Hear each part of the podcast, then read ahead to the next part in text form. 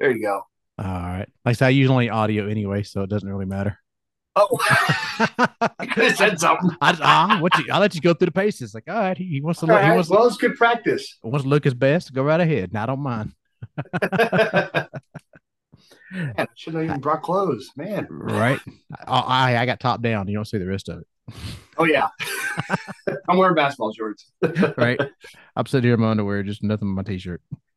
There you go. So it, it's Zach, right? It's your name. yes. Okay. Um, and you go by Copperhead Jones for the artist, right? Okay. So the way it works is pretty simple. What we're doing now, just kind of shooting shit, having a conversation. Uh, Okay. We'll do that, and we'll interject your music in. We'll talk about your music and let it play. I'll share the screen so you can see and we can hear the music, uh, Okay. and we'll talk about it. That's pretty much how it works. All right, you ready to roll? Let's do it. All right.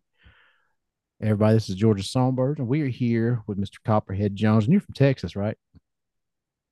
Texas. Texas. Are you from Texas? I'm not originally from Texas, but that's where I'm at. Okay. So where are you originally from? Uh, a little bit everywhere, uh, actually. Um, I was born in uh, Greenville, South Carolina. Uh, grew up in Georgia, um, around the outskirts of Atlanta, and then uh, moved down to Florida.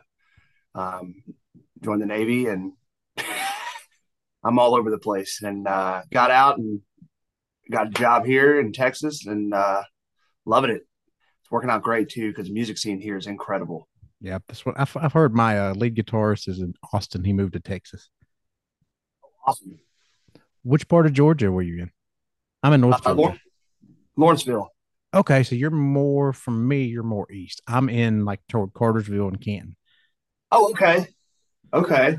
So if you know that area, 75. That's yeah. I, well, I used to know it till, you know, the, the city swallowed up everything around there and now it's all concrete. It's insane how fast that place grew. I was there in the 90s. I've, I've been here since 84, I think, 85. And when we moved here, it was a pile of dirt. 575 stopped, and then they connected it. They were connecting it to 515, which took you to Ellijay and to Blue Ridge. And now it's like you said, you wouldn't recognize if you pulled into Canton. Canton is just like Cartersville kind of looks the same. It's got newer stuff, but Canton, I mean, it's just leaps and bounds. And Woodstock, forget it. Woodstock is crazy. Well, we we, li- we lived in Woodstock too Did before we lived in Lawrenceville. Yeah, that place is. Anyways, I love it. Uh, I'm a big Braves fan. So uh, grew up at Turner. That place is gone now, but uh, Yep. yeah. And now it's uh, what is it? Truist Field, I think. Yes. It's a nice day. I've been there. It's nice. I mean, I, I remember Turner, and I remember going to uh, the last time I really watched the Braves was Dale Murphy and Bob Horner. That's kind of the last time I really watched the Braves. Oh wow. Yeah. I mean, I, I got the whole Smoltz and Maddux and all that stuff, but uh, other than that, I, I didn't really watch it. But I wa- I know I had a girlfriend who was like she wanted to be a uh, a sports uh, broadcaster, so she loved baseball. So she would talk about it like I talk about football and wrestling. She would just like all the time, and I'm like, oh my god, this is this what it's like to talk to a guy? Because That's hilarious. so explain, talk to yourself about Copperhead. I, first of all, I love the cop, name Copperhead.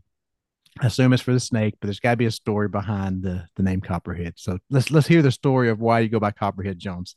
Nickname uh, needs to be given um, by someone else, not yourself.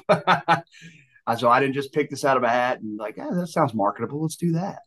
Uh, uh, no. So uh, what happened is I was at my buddy's ranch uh, down in uh, down here in Texas, and uh, we were uh, we were shooting guns uh, into a burn, and uh, we were just having a good time, drinking beer and shooting guns. You know, uh, not exactly the most legal thing, but hey, we had fun.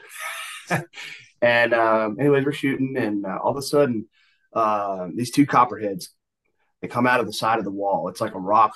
It's like dug out. and Texas, there's a lot of rock, so it's coming out of this rock wall, and they're coming in, and and uh, uh, they're like intertwined. I guess that's how they mate. I don't know. I'm not a scientist, but anyway, they come out intertwined, and they just charge us. And uh, my buddy, you know, pulls his gun and he he he, he empties he empties it into into these two snakes, both dead. And what he said was, "Dang, those are my hollow points." he wasn't even worried about the snake. He was just mad because those are dollar rounds. Mm, Expensive. That was a twenty dollar snake. right. Um, but anyways, uh, how I really got the name is they were dead, and I was like, man, these are huge. And of course, we've had a little bit to drink, and so we're not exactly you know the smartest at this point. And uh, I go, man, I gotta go lay next to him. I'm a big guy. I'm, I'm about six three, uh, and I go lay next to him, and then it starts twitching. I was like, Uh-huh. oh, shit. So I, I tie it, I, uh, I hightail it out of there. And uh, anyways, they just came up with it. Look at him running like a, you know, whatever, and started calling me Copperhead Jones on Copperhead Road. And we started creating this whatever. And uh, yeah, anyways, it was a good time. That's how the name came about. Kind of a short, simple story, but uh, it was an adventure, that's for sure. That's I, I hate snakes. I got I I grew up cause I moved up here in Cherokee County like in 80, 84, 85. But before that, I lived in Putnam County out in South Georgia, down around Milledgeville in Eatonton. I lived in Eatonton. And I remember when I was a kid, I'm playing my little Tonka truck and it falls off the porch. So I jump off to get it and I land right in front of a rattlesnake. And then so my my daddy, and my papa decided they want to play with it. So they're shooting at the snake and playing. And, and I, I remember these horrible just snake stories. And when they taught me to swim, I'm sure this is you probably remember this when when I was taught to swim, they threw you in the water. That's how they teach you, right? Sink or swim. That's how they teach you. So they Yep. threw me in the water and a water moccasin popped up behind me. Oh, And so I sunk. He had to he had to come get me and he had to wow and then kill the snake. So I'm not a big fan of snakes. no, no.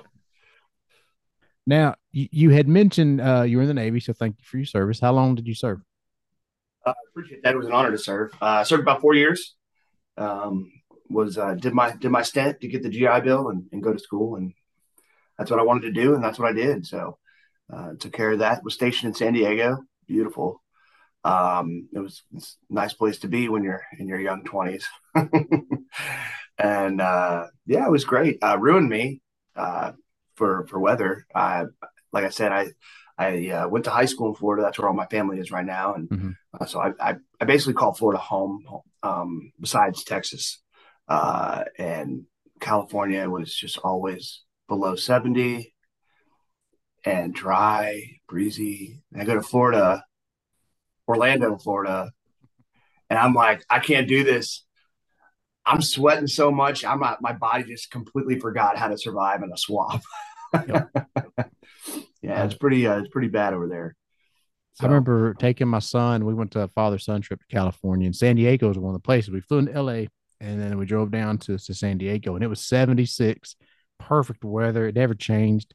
Uh, then we drove up to San Francisco, but I remember going to San Diego because, like, okay, I'm in the West Coast. I'm from Georgia. I've been to like the, the Atlantic Ocean. I'm going to take my feet in the Pacific Ocean. I did not realize how cold that water was. I was like, this is cold. I'm, I don't want to swim in this stuff. Yeah. In the dead of summer too. It'll be freezing. It was like June, like right in the middle of June, we went. Yeah, it's uh, it's pretty cold. It, I was a little upset about it because I didn't know that either. Being from Florida, I was like, okay, it's summertime, water should be nice. Right. I get in there and I'm like, whoa, yeah, no, what's what's the point of this beach? I can't even get in the water. I'm not going to just sit on the sand, like, you know.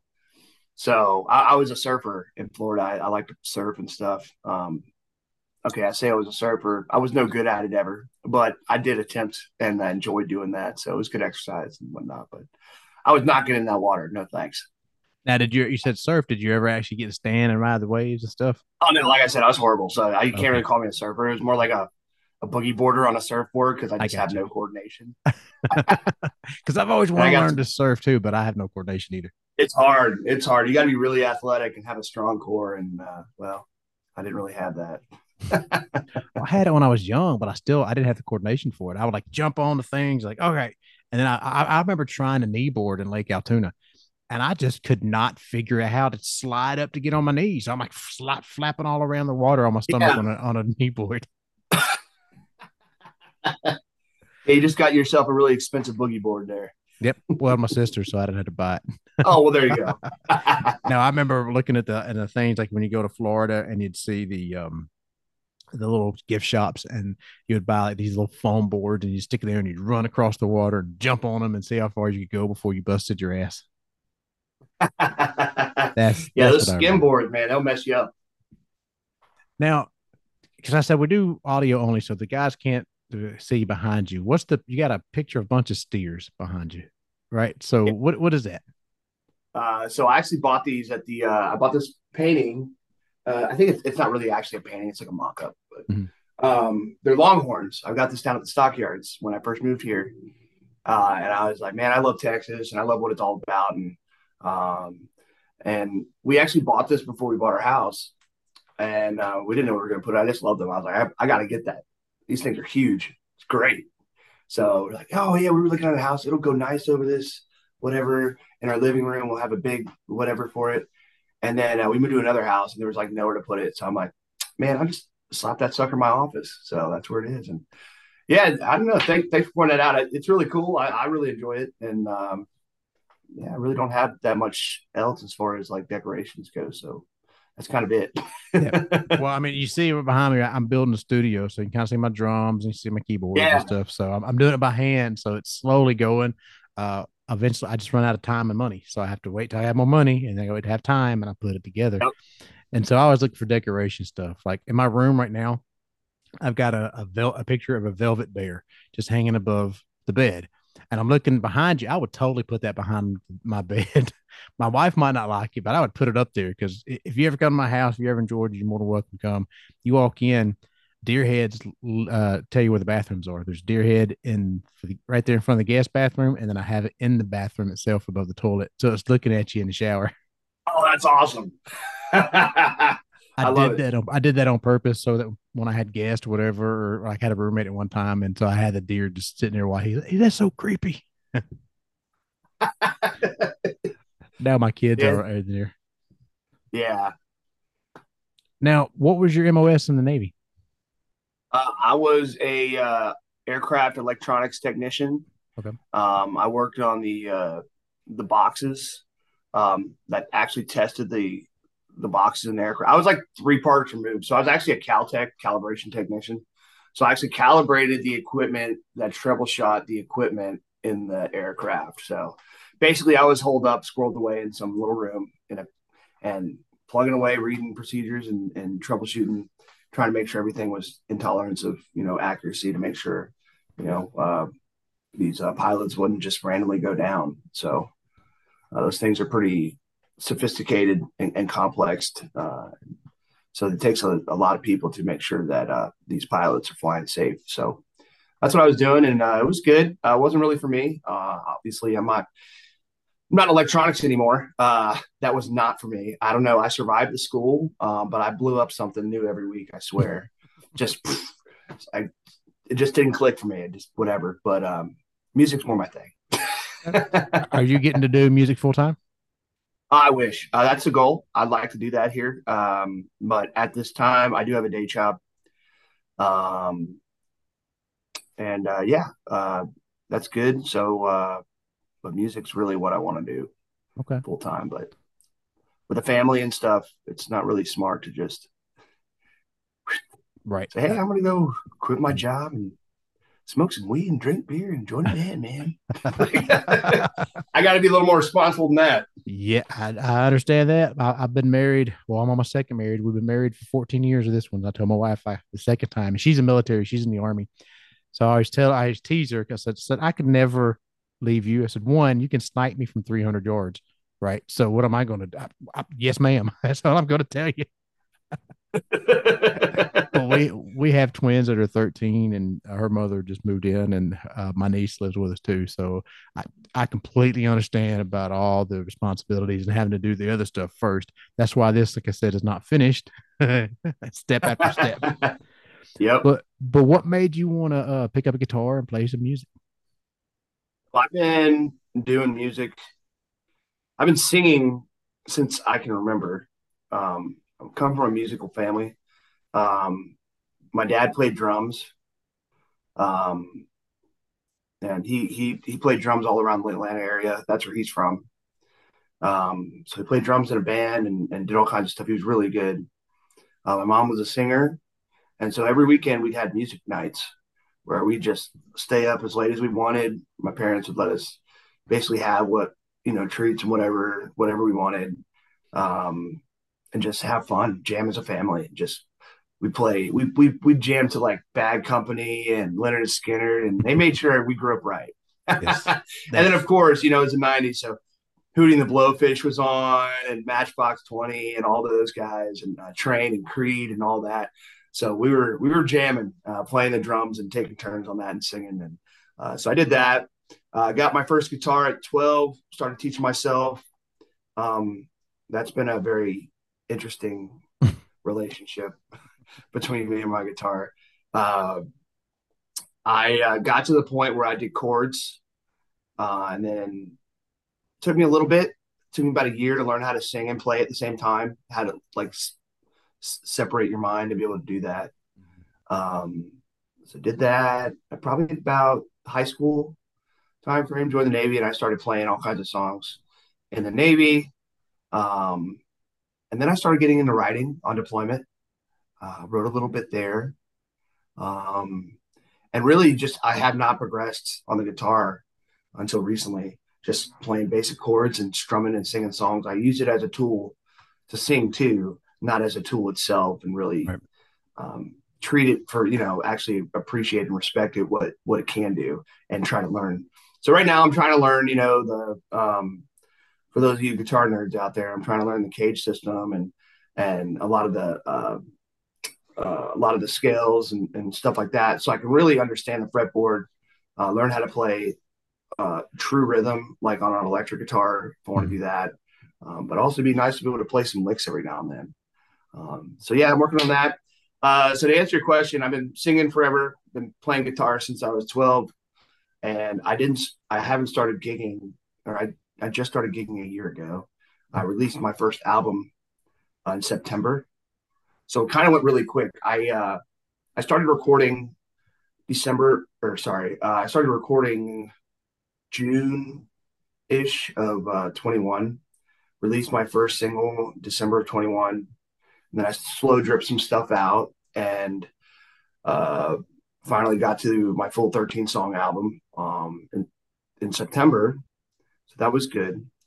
And uh, the whole the whole thing started really is it was Father's Day during COVID, so 2020, Father's Day is slash June. Um, and my wife got me four hours of studio time just randomly for Father's Day. I was like, now that's a cool gift. Yes. So we go and I had a couple songs that I've written, and I was like, let's try this out. So I go and do like the demo track thing, and and then I started talking to the guy, and he was telling me how there's this whole thing where you can hire people called studio musicians in and a producer, and you take your acoustic singer songwriter song into a legitimate, you know, work that is radio ready. I was like, man, that's pretty cool. And I got a decent job so anybody else who knows this stuff is not cheap at all. So mm-hmm. I was able to, to talk my wife into let me go on this venture. Started recording, and then the guys were like, "Well, you know, what are you going to do? You're not gigging. Why? How do you think this music's going to spread? You're just going to make this music spend all this money on a CD and or album, uh, and just let it sit there on Spotify." I was like, "Well, promote it on Facebook and social media." like, no, dude, you need to get out there and, and actually gig. And I was like, oh no. I did it. And that was another investment. PAs and oh, so I did the solo thing. Um, and that was a few thousand. And then I'm like, I loved it, fell in love with it. Next thing you know, I gig every weekend now, three to four days a week. I put together a band. That was another holy crap, the upgrade of that PA. It's like it's just never ending money pit. Oh, it hurts. But hopefully one day it pays off. But either way, I'm loving it. And um, a lot of that upfront cost is kind of done with now. So I can really enjoy the, the fruits of that. But, sorry, that was a little long winded, but I kind of wanted to go through the progression of everything. I know that was a short question with a long answer, but no, hopefully that was a little. I don't mind long answers. It helps fill up the time in the interview. well, there you go. But like I said, I was I was listening to it, and trust me, I, I know I got a band. I call them we called Yes Ma'am, stands for middle aged men. So I know the the cost. I, I'm I'm I, I was talking to the guys uh, Saturday because uh, I'm building a studio and I got to upgrade everything. Right. I mean, I got to get a new PA system with more inputs. I got to get fixtures for the wall so that my ideas when people come into the studio to play or we're doing the um, we're doing interviews, they can just plug in straight into the wall and it's already hooked into the PA system and I can just like oh, digitally in wall. Yes. Yes. That's that's the vision, right? And that was the Start. goal. And yeah. we'll see slowly but surely. because but I know with bands, when you try to get out with bands, a lot of play here in Georgia, especially, it's harder to get bands played just because of the money. Like they don't want to. After COVID hit, a lot of people kind of lost their their business or their they changed their models. Like you can be background music all day. They can get singer songwriter stuff to play at a restaurant or whatever. But for bands, it's harder. So are you having pretty decent luck having bands play out in Texas? Yeah, uh, so far it's been pretty good. Um, like I said, the the the Texas scene is unreal. Um, there are so many venues that have like like this state is all about live music. I mean, you would mm-hmm. think like I thought Nashville was the end all be all. Man, it it just every every little town has their own either honky tonk dance hall or just regular concert venue. Like here in my small town, uh, outside of DFW, um, we have a place uh, called Union 28. They just opened up about a year ago, um, and they have they it, it's an outside venue. They they serve beer and drinks, and it's right downtown. And we had nothing before. Um, and every town, every small town has something to where they have a band. So there, the venues are ridic- ridiculously mm-hmm. um, numbered. Uh, but that said, with that, you have a lot of competition. So the market here is very oversaturated with musicians. And I think that's true regardless of where you go. You're going to get more musicians than places to play. Oh yeah. Um, but yeah, this the scale here is there's so many places to play. You're like, oh, there's no way I can't not get one. You'd be surprised how hard it is. oh yeah. Even with a list of a thousand venues to play at within a hundred mile radius, you know. Well, it's like the uh Field of Dreams movie. You know, if you build it, they will come. So same thing with musicians. If you let them play, they will come. Absolutely. So the uh, what kind of music? I mean, do you get to do like three hour gigs? Are you doing originals? Uh, or you? We do anywhere from uh, two to four hour gigs. The four hour gigs are a little tough. Mm-hmm. Uh, that's that's a bit long, um, but we do them. Um, right now, we're we're, we're newer on the side we're newer on the band side of things. Like i said i've only been gigging as a solo for a year. Um that there it goes. Your your vocals dropped out for a second. Oh sorry.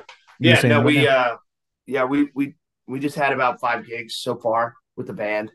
Uh but now we're we're booked at least once a weekend that's cool. with the band and uh with the goal of of twice two to three times a week with the band and then throughout the week try to play solo at night after work like I said, how, how close to you are you to Austin? Austin's about three hours, so I'll okay. go. i have played Austin before. Uh, it's pretty cool. Um, hope I don't offend anybody with you know down there, um, but that that place is has has gone downhill um, from really it started with COVID. I mean, Sixth Street used to be the end all be all. That was like their Broadway, mm-hmm. like it is for Nashville, right? So you have Sixth Street, uh, and down there they do a lot of rock and roll, and um, that's what they're known for, and and obviously country too. Uh, that place has gotten kind of rough uh, down at Sixth Street. Uh, now I've I've been told since I've been down there that they've cleaned it up, so it wouldn't be really fair for me to say that that's how it is now. Um, but when I was down there, it's pretty rough. So uh, I go down there um, when I can. Um, but really, it's it, it's kind of a financial thing. It needs to make sense. Right. Um, so if I can get a really well paying gig that that'll pay for hotel stay and all that stuff, great. You know, we'll go do it. Um, but right now, we're really so new. We're trying to stick around our little area. And you mentioned like the the, the gigs. Now, you are you getting to all originals or do you do you do covers as well? Oh, we do covers. Yeah, I mean, okay. uh, I only have 13 songs that are released. So I couldn't do a a full show of all originals even if I wanted to. Okay. Um, that said, I, have noticed that slipping originals in here and there works is a lot more effective than just playing all originals because then it just sound when people don't recognize any of it, it, they just kind of forget about it. Like, oh, this is nice, but they'll never remember the song. They'll never remember who you are. So you give them a good time, you know, play some stuff like Friends in Low Places, uh, you know, family traditions, um, stuff like that that people want to drink to and dance to, and and everybody knows the words. You get them in that mood, and once they're all fired up, then you slip in an original song. Yep. And then oh, that was good. They're already, you know, you already you already uh, pre warmed them up to listening to you know what you can do originally. So that's you, my strategy you mentioned it earlier because you used to sing in the Navy. So do you bring out some Village People in the Navy? You start singing that song. Do I bring out the what? The Village People song in the Navy. You know, oh, in the Navy. no, not yet. well, see, reason I ask is I have a challenge. I always like to challenge my guests. So you can do it if you want. You don't have to. Uh, as I give people uh, cover songs to to do because I'm me, I'm personally like if I'm doing a gig, it's mainly originals. I just prefer originals, but I will do covers, but I had to do it my own way because I'm not a good enough guitar player, singer to make it. I'll never do it justice if I try to do it like like they do it, right? I just I just can't. So I'm going to change the style and make it fit me and my voice. So I always give like a cover challenge. So I'll think of a song if you want.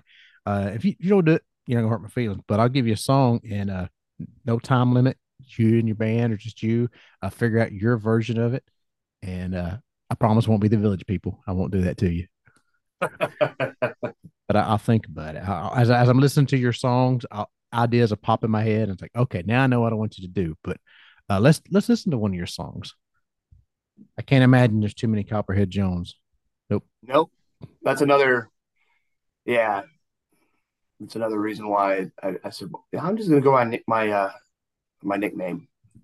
Be easier. There's too many Zachs out there, you know. Right. Yeah, I know three. so, which song you want to do first? I tell you, uh, everyone tells me that they're and you, when you write the songs, you you get pretty biased, and you you do, you don't have the perspective of an audience that has you know a, a, it's a subjective thing, but they can be a little more objective in what they actually like because they can tell you where me, I have a little more emotion to one song or the other. Mm-hmm. So based on that, I'd say No One Giving Up is, is one of the ones that everybody's kind of said that like that's like one of your best ones. That's what we like.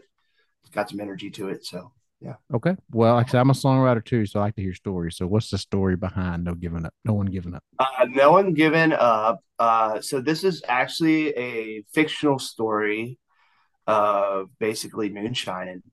Um, was just uh, kind of like put yourself into the Great Depression era, right? Um, and uh, I believe the Dust Bowl was around that time as well. So basically, this guy's on a farm and uh, he's growing rye, and all the rye is dying. So he takes what little rye he has left and starts making whiskey. And um, and yeah, and then next thing you know, he's running from the law and that's kind of the song's more about energy than than the story itself. It's more of a uh, how do you say it? it's not a direct it's not a direct like story. It's like a more emotional like getting to the I'm trying to paint a scene and mm-hmm. you kind of create the elements in your mind yourself. Okay, that makes sense. Bring the energy, a couple starting words, and then you guys figure it. You'll you'll see. Hopefully. Okay. So you Hopefully say it hits that way. I say shine, I had a I had a great aunt who did shine in her bathtub. So now you're oh, now you're talking great. my language. so I'm gonna I'm gonna mute us and play it, and when you hear it, just give me a thumbs up.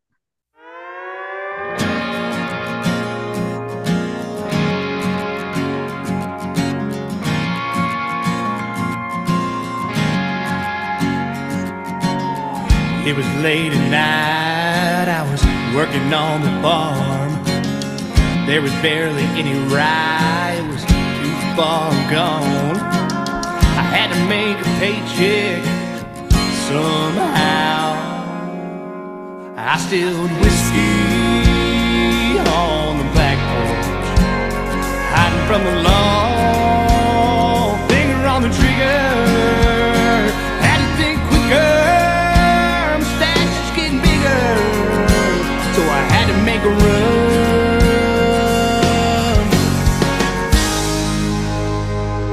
Staring in the rear view, hearing the sirens, staring at the blue lights. Shots fire in my way, headed down the highway sideways. No one giving up. No one giving up.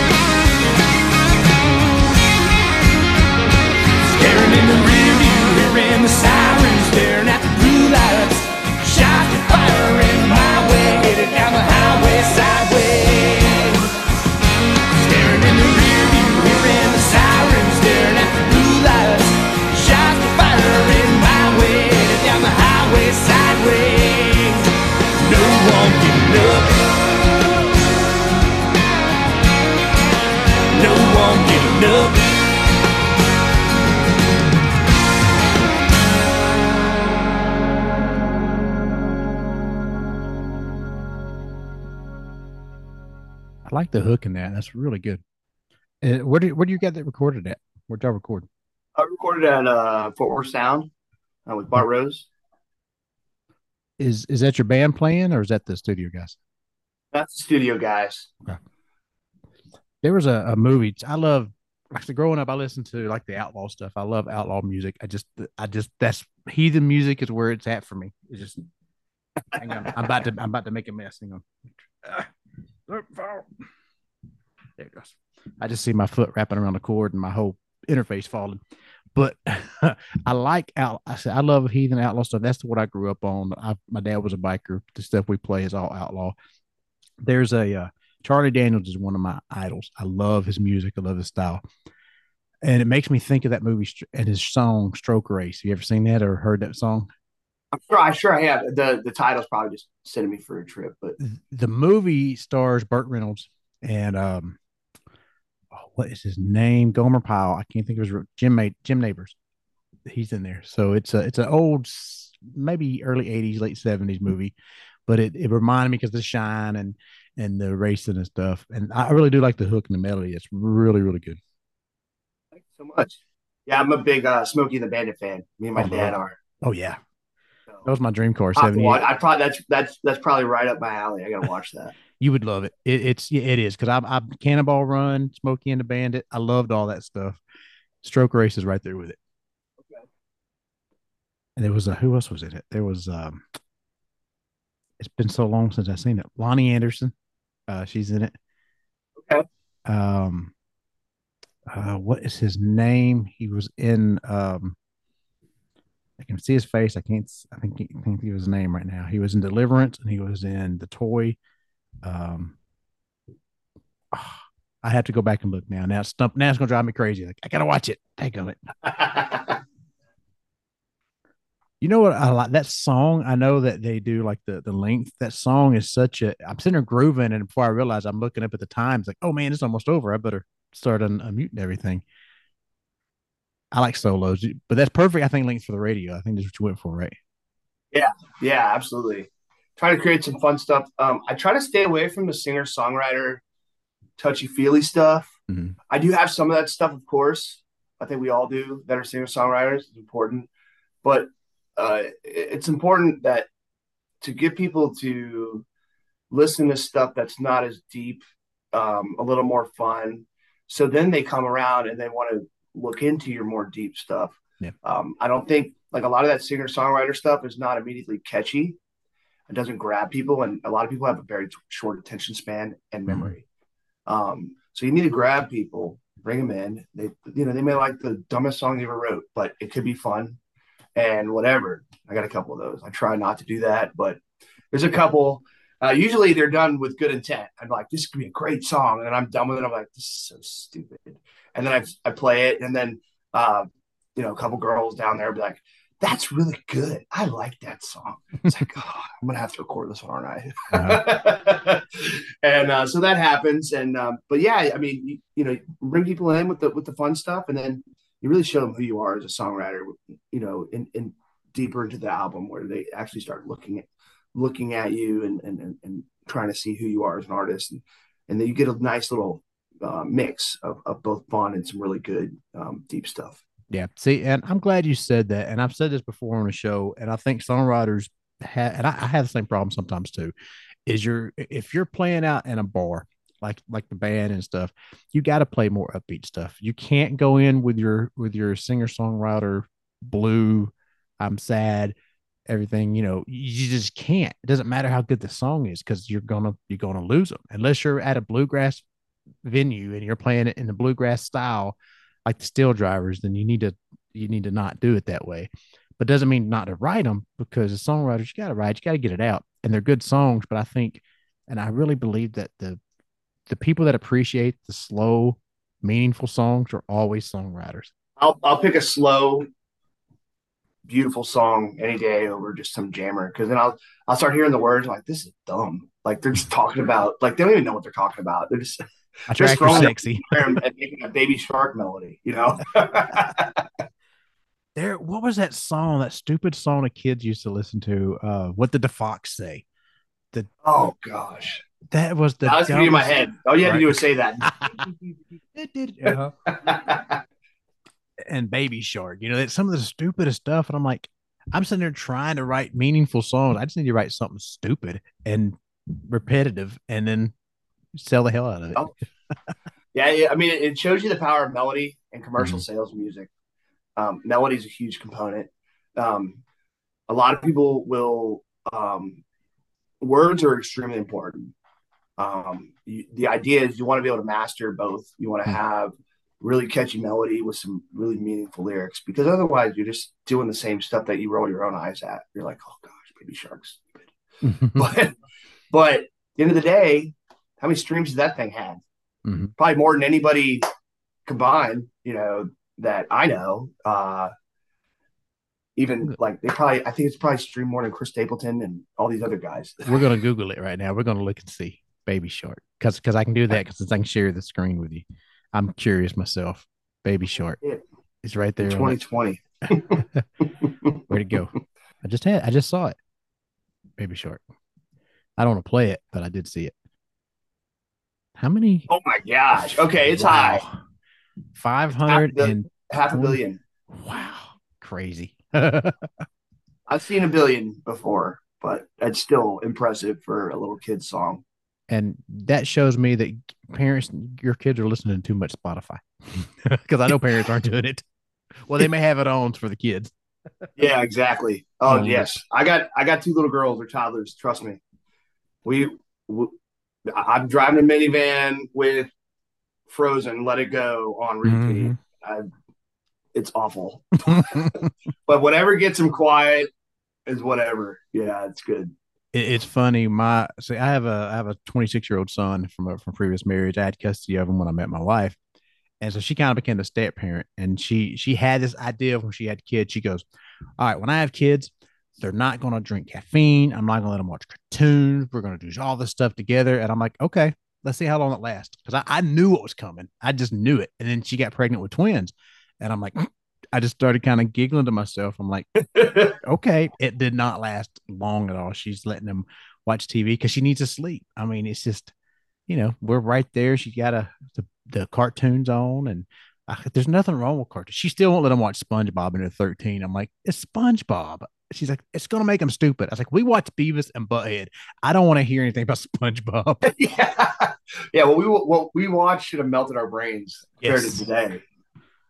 My There's uh, some lessons in some of the stuff, but my oldest son watched Teletubbies, and I just couldn't. that stuff was so stupid. I just that was one that I could not I could not watch. I I wouldn't I wouldn't let them watch. Like, son, they're not even talking. They're just making baby noises.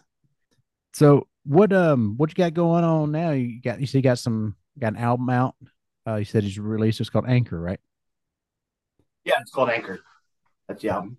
I released that back in September, and um, I'm working on writing for my second album now. Uh, actually got I'm going to the studio this Thursday. Um, to be going to a different studio this time. Uh, I'm actually to be making a a uh, sound change. Um, nothing too drastic, but so if you listen to the album, you'll notice that the sound is all over the place. Mm-hmm. Um, I actually think that's kind of cool for a baseline album, you know, for a first album because it kind of shows the the raw of where I'm at right now, and, or where I was, where I don't really know what I like or what I want to do. I know what I like. Problem is, I like too much different things. So I'm like, I like traditional country. I like outlaw country. I like classic rock, southern rock, um, blues. I mean, I like all Stevie Ray, all that good stuff. So you'll see throughout the album, you'll you'll see a huge difference between "No One Giving Up" and then the "Traveling Dad" song, which sounds like straight country. Where "No One Giving Up" sounds pretty much that's what, minus lyrics. It's a straight rock song, and actually, it's I would consider that more of like a southern rock song. Okay. Um, so the pivot I'm going to be making is is probably based on um, what I like and where I think music is going. Um, I think there's going to be rock's been dead for about a decade, in my opinion, um, and I think country is going to be the the the step ladder to rock. So it'll be more like a country rock style. Southern rock is where where I'm going to really try to go, uh, but still maintain the the country uh, roots there and, and still have that country in there. Um, so I'm not going to completely go straight rock, but it'll be more like a southern rock. Um, and if you listen to country today, I mean, Lynyrd, if you put on Lynyrd Skynyrd, you would think that that's straight country, not rock. Um, and then vice versa. You know, there's so much pop in country nowadays. It's like, yeah. Anyways, I, I see the writing on the wall that there there is clearly a void uh, where rock is not being represented and a lot of people like that country rock vibe. Um, so that's where I'm going to be going. So hopefully that works out for me. It's a risk, but um, but we'll be doing more stuff like No One Giving Up. I think is going to be where we're going to go. Uh, at the end, uh, off the air, I'll let you hear something of, of mine. You'll you kind because I you, you mentioned all those like the first album. I always call our music mutt music because it's the same thing. It's a mixture of everything. I just love different yeah. styles. I, I, make that joke all the time on the show that I'm an iPod shuffle. Like if you listen to the to the radio or to the New Music Monday or even the countdown that I do, it's it's going to be different styles, and that's just how I've always been.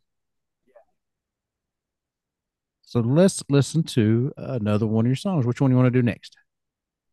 Um, I'll leave it up to you. You want uh you want that deeper one we were talking about, that singer songwriter? Um, if you do, we can do Anchor that's more of a um, deeper song. That's actually my current radio single right now because it's winter time. So winter winter does pretty well with slower songs. Okay. Well, yeah, let's do Anchor. So uh, tell me the story behind it. This one actually um, was not written by me solely. Uh, I had a partner doing this. So uh, um, my buddy and I were on the phone and basically told him my story in the Navy uh, about depression. Um, and that's basically what the song's about. Uh, I basically told him my whole life story, opened up like crazy, told him everything, and he came back and and basically wrote the words better than I ever could have. He just sometimes you need to to be able to open yourself up to telling somebody outside of yourself about certain things that are really um, personal mm-hmm. and let them put their own take on it on how they hear it from you so you're not trapped in your head trying to say what you want to say. You're literally telling to someone else, and they put it in a nice way, um, a nice lyrical way uh, for a song. So that's what we did. I, I wrote the melody, he wrote the lyrics, and uh, I don't think we changed a word on the lyrics uh, from the first draft. Okay. Um, so, anyways, yeah, that's that's basically what it's about. Okay. And I'm glad you said that because I'm I love co-writing. If you, anytime you want to co-write, I'm up for it. I tell people the songwriters, you know, they sometimes they get kind of stuck in their own little world and they don't want to they don't want to share their song or reach out. And what you said just it shows why because you're there's different people have different not traits, but they have different uh, experiences and they excel at different things like melodies or lyrics, you know, and sometimes you need to find that magic with other people. It happens. All right. Well, I'm gonna I'm gonna mute us and play Anchor.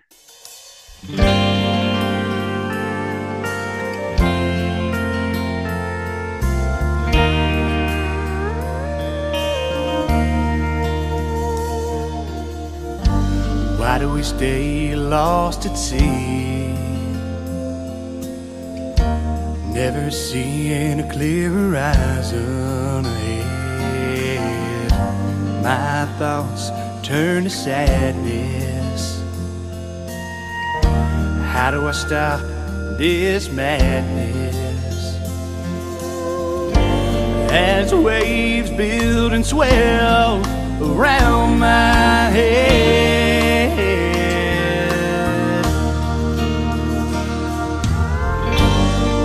Does the boredom set in? Never knowing what will end. My thoughts turn to sadness. How do I stop this madness? As the waves break and crash within my head.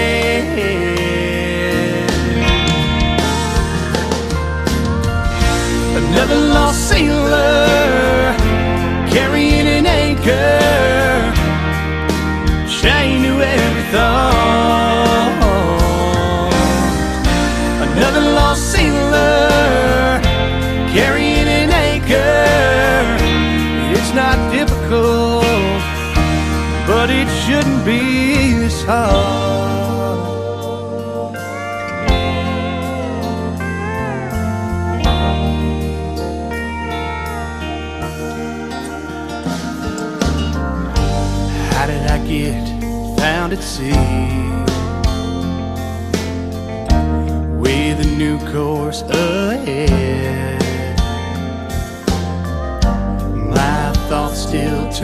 Sadness.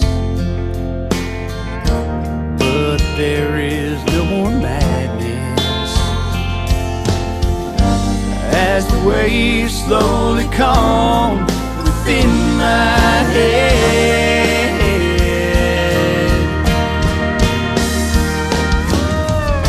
I've learned to sail to another voice.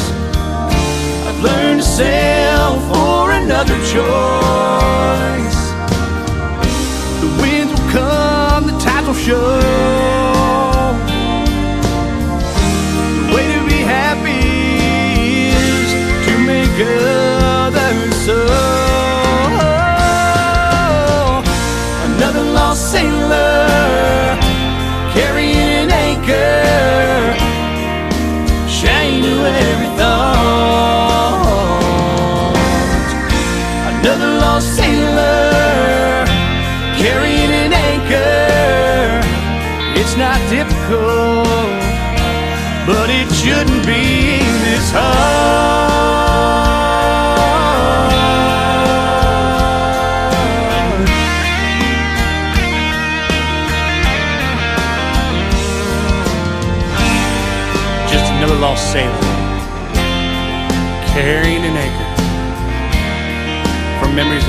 Never forget.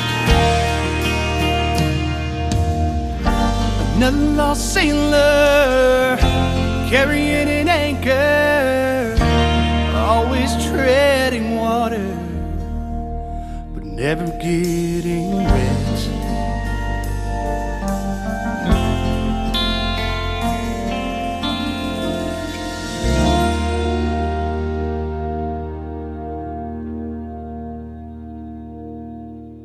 sitting here, I'm sitting here listening to it, and I'm like, because I told you when I started listening to you that I would like the cover challenge.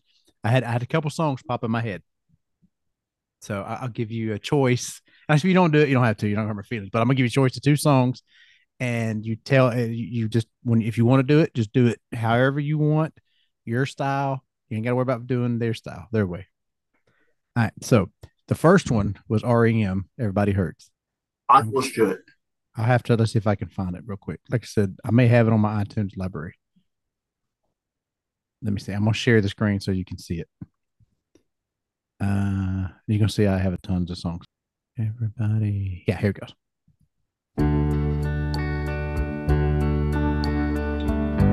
You ever heard this song?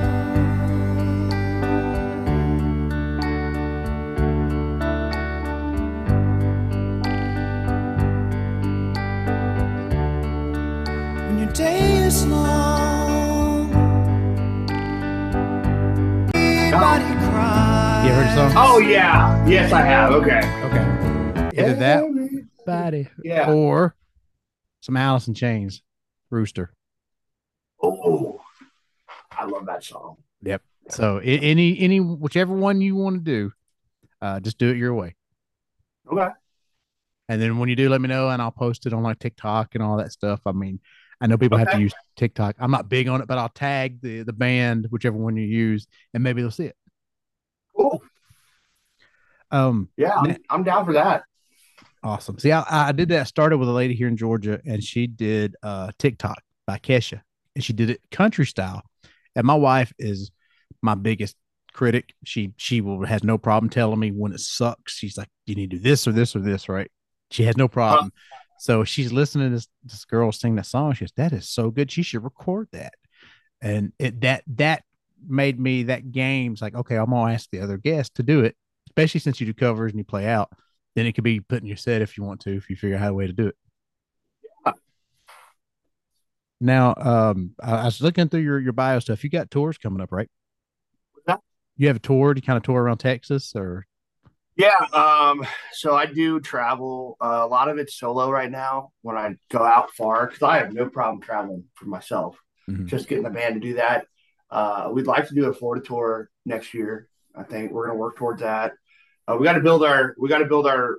Uh, um, what's the word I'm looking for? Uh, not rapport. Um, reputation mm-hmm. up around the DFW area.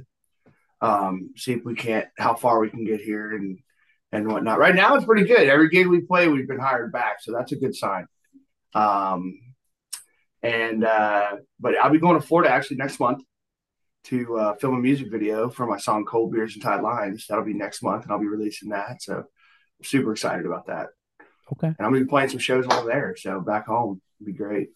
Now, Florida is a good area for for music. I took my son, uh, one of the twins, Gibson. I have a boy and a girl, twins, Gibson. I took him to uh, Daytona and uh, not Daytona, Panama, one of the two, I think Panama. And we went deep sea fishing, right? And then we're sitting there eating at a restaurant and like people just playing on the beach. I'm like, this is so cool. I need to be like, get out here and play on the beach. yeah, it's it's crazy. The the scene in Florida is really good. The hardest part about it though for me is trying to get into a venue that wants country. Mm-hmm.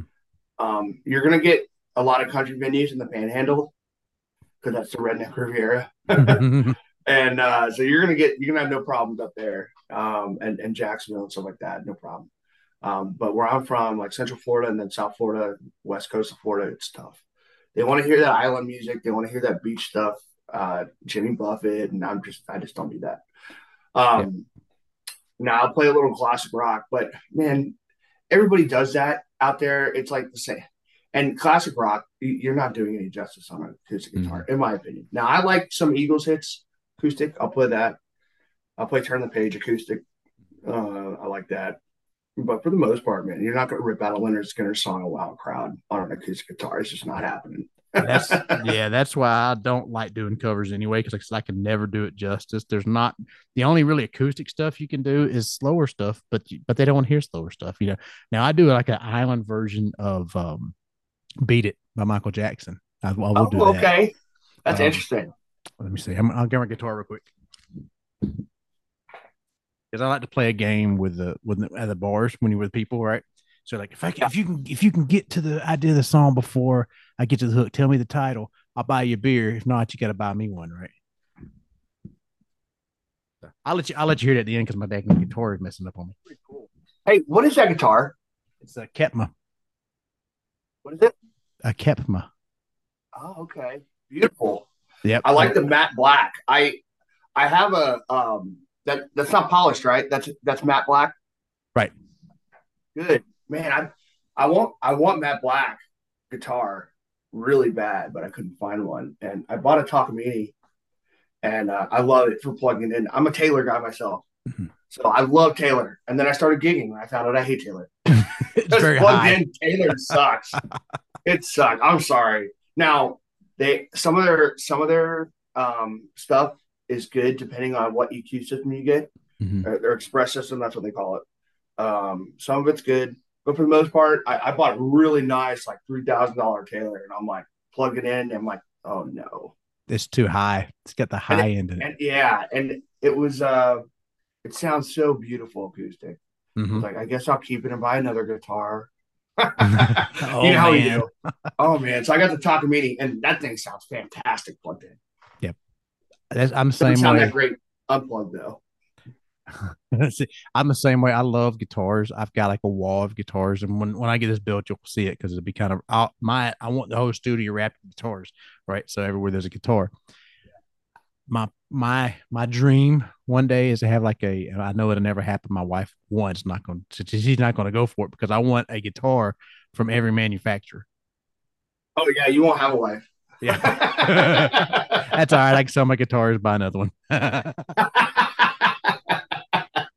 I've been looking at a Martin, but that that Kepma is really good live because it's got a deeper tone. That's why Okay. I bought it because I one the matte black. I had a motorcycle, I had a Harley that was matte black, and so I love that. I just love that color. It's like oh, and I had a buddy here, uh, Jake, Jake Aaron Michael here in Georgia. He he showed me. He came to the to the gazebo and we were listening. Like if you hear live, you can come to the gazebo or you come in here in the studio. And he brought his Kepma, still like a brand new guitar. It was like they hadn't had many made yet. It was a new company. I liked the way it sounded. And uh, Ken Stanton Music here in Georgia, they folded and changed now, but uh, they had a Kepma, and I love the matte black. And I plugged it in. It's like, oh, I've been waiting because I same thing. I love Taylors. They sound fantastic until you plug them in, and then it's like, oh, it's too high.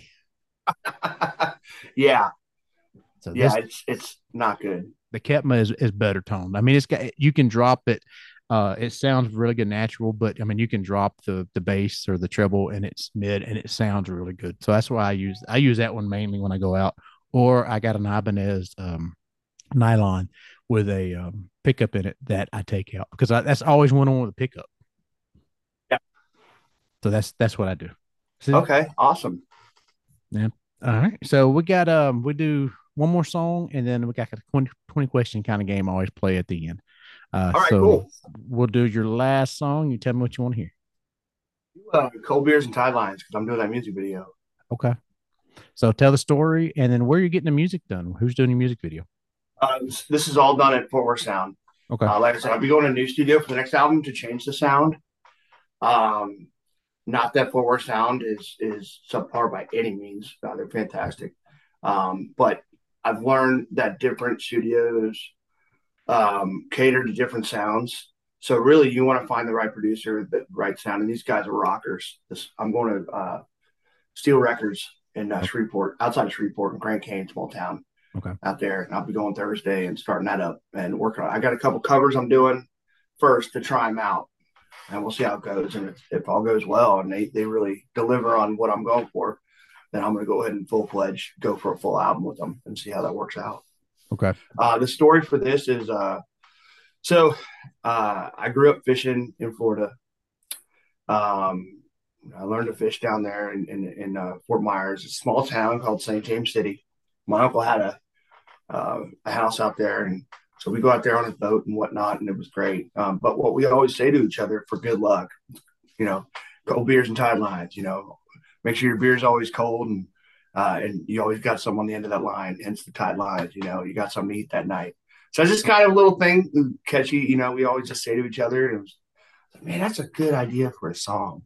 I know a lot of people probably don't understand what that is, but if I write a song about it, they might get it. So, uh, anyways, that's what it's about. All right, awesome. I'm gonna mute us and play it.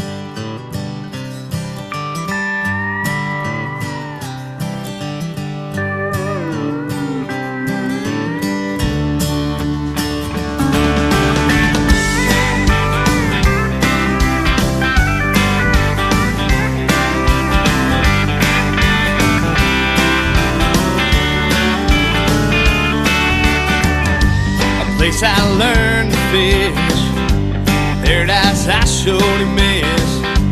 Santa Bill had the cloud, but that's not what we're about. A sailor's dream, crack a new charter, a fisherman's dream, ran that water.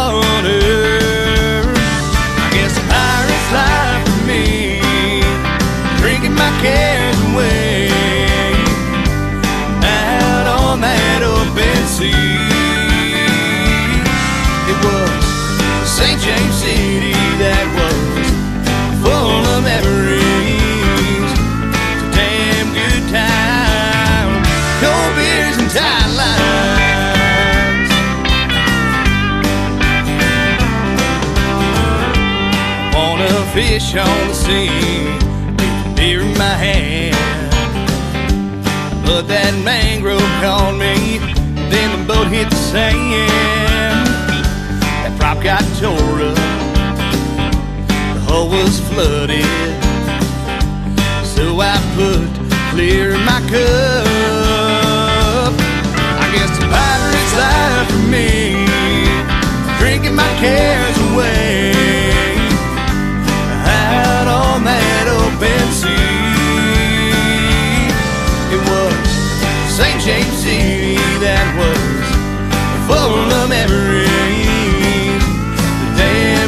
Time.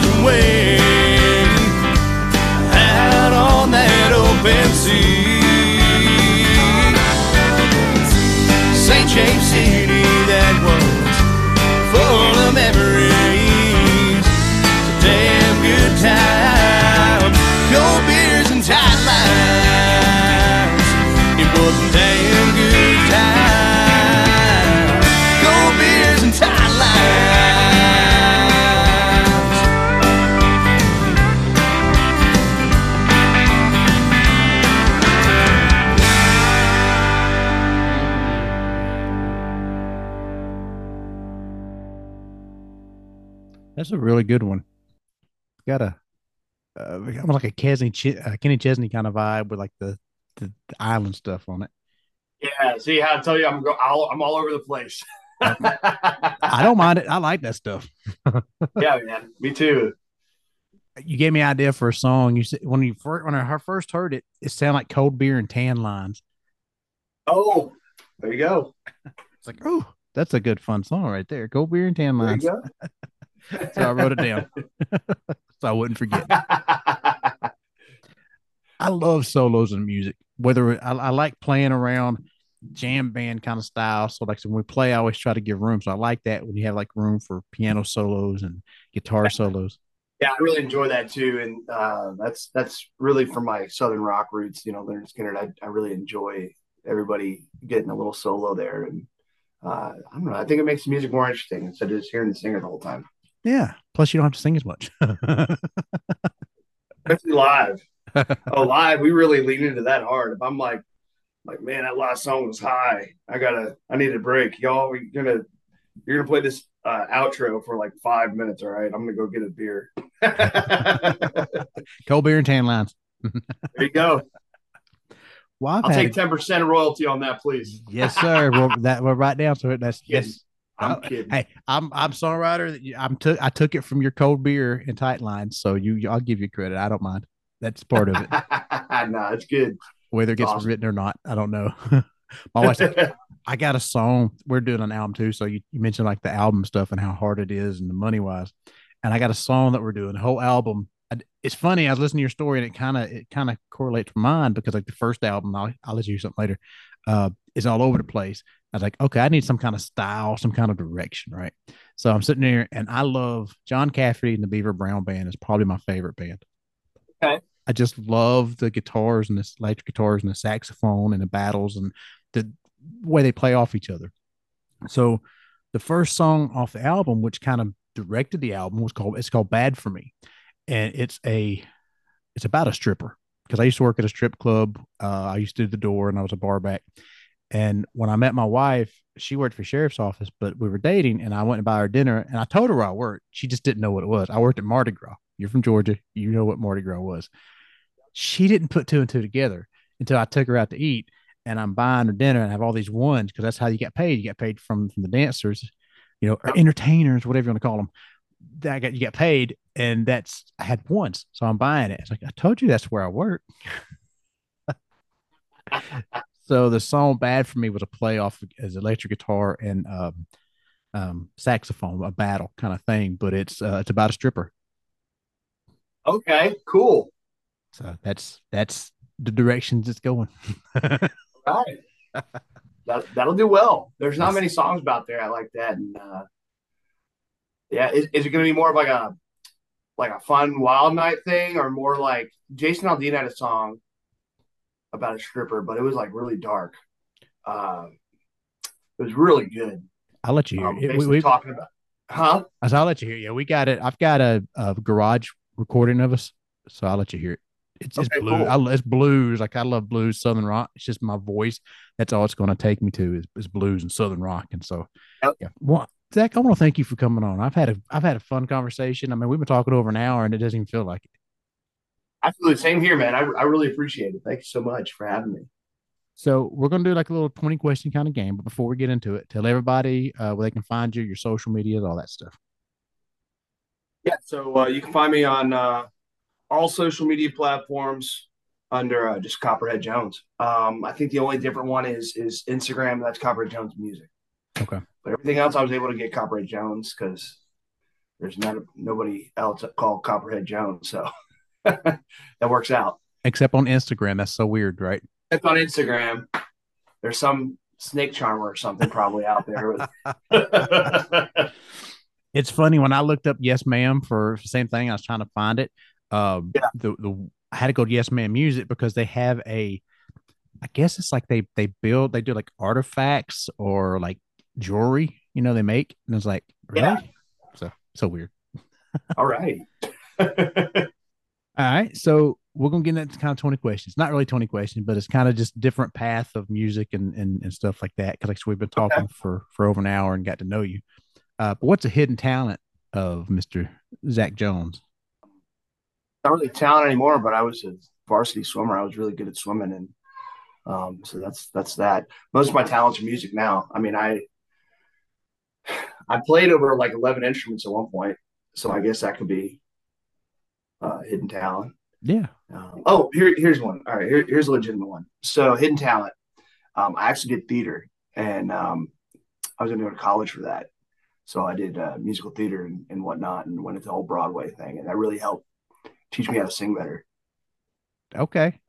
That's that's Yeah. that's really cool. Now, do you have like a uh what do they what do they call that when you want to read just like a, a little bit off of script? What? Do they call that? Like if you're going to read just like a, a short little excerpt out of a out of a Oh, like a monologue? monologue. Thank you. See, Yeah. Uh, do you have a little monologue prepared? You want to read it out loud? Go ahead. Oh no, I don't. no, my we did mostly musicals. That was that was kind of like what I did. So um, it's a whole different style of singing. Mhm. A lot of vibrato, a lot of openness. very formal sounding.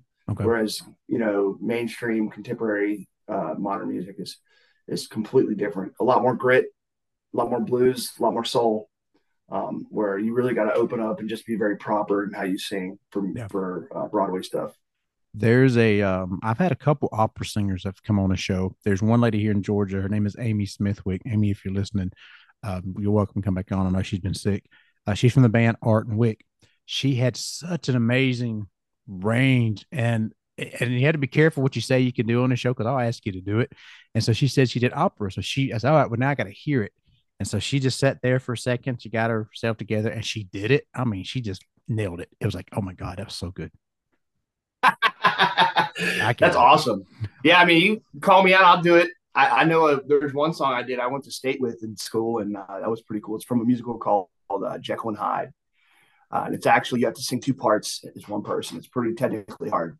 You got to sing Doctor Jekyll and Mister Hyde, uh, and one has a completely different, like low, scary voice, and the other one is high and formal, like I was talking about. So it's pretty cool. Cool. That is very cool. If um they were to do like a you said now you said musical, I'm thinking of a movies. So if they were to do a movie of your life, uh who would play you in that movie? I never thought about that. Um, like a young Jeff Bridges. Okay. Okay. I like uh, that's a good. I was sitting there thinking like most people say, "Oh, I want uh Brad Pitt or Matthew McConaughey or Jason Statham to play me." Yeah, it's like yeah, right, Right. I, I went to Vegas and uh the lady thought I was Zach Galifianakis. I didn't. I didn't get any of this. Like, oh, it's fine. All right. So we kind of did musical stuff on that stuff. But what if if there was a soundtrack of your life? What would it be? Imagine mixing across the universe with "Oh, oh, oh Brother, Where Art Thou." Okay. Across the universe. Okay. That's that's the first time I've heard that. It's it's funny. Like I'm not a big musical person. There's only a few musicals that I really like. Like Little Shop of Horrors, I love. You know, Hercules, because I the kids watch the cartoons. I thought that was a really good one. Um, and then um what was the other one? Uh Best Little Whorehouse in Texas. I love that. oh, yep. that was a good one.